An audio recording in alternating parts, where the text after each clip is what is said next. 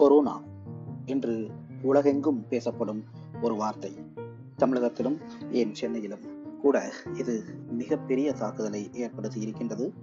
ஆனால் நம்மை போன்றவர்கள் அதாவது ஒரு உள்ளூர் வாசி அவனுக்கு தேவையான தகவல்களை திரட்ட எங்கே எப்படி செல்வது?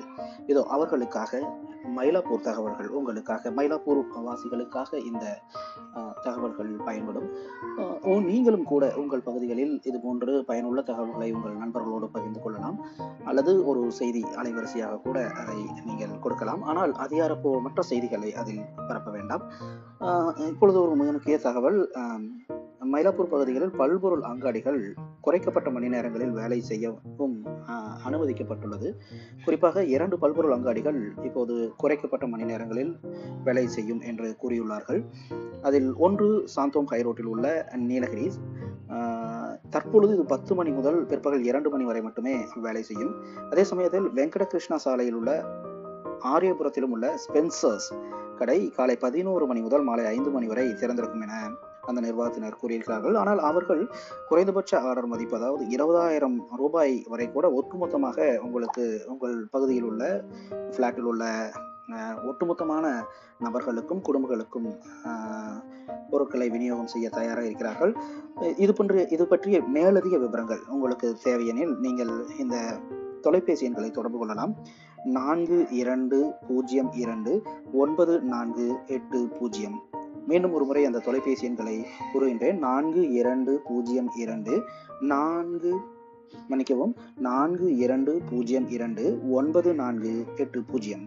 குறித்துக் கொண்டீர்களா? இன்னும் ஒரு முறை கூறுகின்றேன். நான்கு இரண்டு பூஜ்ஜியம் இரண்டு ஒன்பது நான்கு எட்டு பூஜ்ஜியம் என்ற அந்த எண்ணை தொடர்பு கொண்டு உங்களுக்கான மளிகை பொருட்களை உங்கள் வீட்டுக்கே வரவழைத்து வாங்கிக் கொள்ளலாம் என்று அறிவித்துள்ளது ஸ்பென்சர்ஸ்.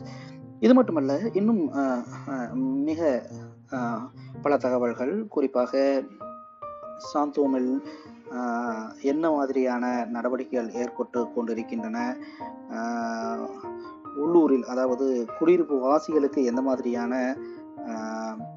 நன்மைகளை செய்து கொண்டிருக்கின்றன என்பது போன்ற தகவல்கள் இருக்கின்றது. குறிப்பாக மயிலாப்பூர் வாசிகளுக்கு காஃபி என்றால் பிரியம். காஃபி குடிக்கும் அந்த நபர்களில் மிகவும் விரும்பி ஒரு சில கடைகளில் சூடான காஃபியை சாப்பிடுவார்கள். ஆரம்பத்தில் திறக்க அனுமதிக்கப்பட்ட உணவகங்களும் சூடான கப் காஃபி மற்றும் தேநீர் பரிமாறுகின்றன இப்பொழுது. இவை சற்று நடந்து செல்லும் மக்களுக்கு அத்தியாவசிய ஆஹ், பொருட்கள் வாங்கும் வரும் மக்களுக்கும் பயனுள்ளதாக இருக்கின்றது. மயிலாப்பூரைச் சேர்ந்த பாஸ்கர் சேஷாத்ரி இன்று காலை கூட டாக்டர் ஆர்கே அதாவது ராதாகிருஷ்ணன் சாலையில் உள்ள ஹோட்டல் சரவண பவனில் பிரபலமான காஃபி கவுண்டர் திறந்திருப்பதை கூறினார். ஆஹ் அதே போன்று இந்த கவுண்டரில் தினசரி ஒரு பெரிய ஆஹ் ஒரு கூட்டமே இங்கு வந்து காஃபியை சாப்பிட்டு வந்தது போய் இன்று அது போன்ற கூட்டத்தை காணவில்லை. ஆனாலும் மக்கள் வந்து செல்கிறார்கள் என்று கூறினார். இன்னும் ஒரு தகவல். இந்த பகுதியில் ஆஹ் மெரினா கடற்கரை கடற்கரை உள்ளது. மெரினா கடற்கரையில் சுண்டல் விற்று கொண்டிருந்த அந்த சிறுவர்கள் என்ன ஆனார்கள் என்று ஒரு செய்தி இந்த செய்தியையும் நமது மயிலாப்பூர் டைம்ஸ் வெளியிட்டுள்ளது. மயிலாப்பூர் எம்எல்ஏ ஆர் நட்ராஜ் ஒரு அவசர கோரிக்கையை இவர்களுக்காக வைத்திருந்தார். அதாவது மெரினா கடற்கரையில் சிறுவர்கள் அந்த சுண்டல் சிறுவர்கள் சுமார் நாற்பது பேர் வடநாட்டை சேர்ந்தவர்கள் ஆவார்கள்.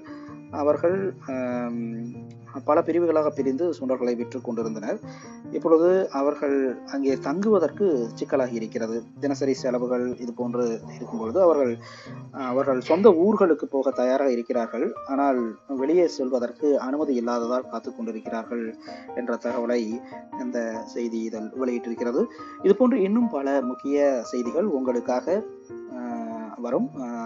ஒரு ஒரு நாளுக்கு மூன்று முறை இது போன்ற முக்கிய செய்திகளை உங்களுக்கு வழங்க உள்ளது இந்த கொரோனா ஏஎஃப்எம் சிறப்பு செய்தி தொகுப்பு. அஹ், மீண்டும் சந்திப்போம். வணக்கம் நண்பர்களே.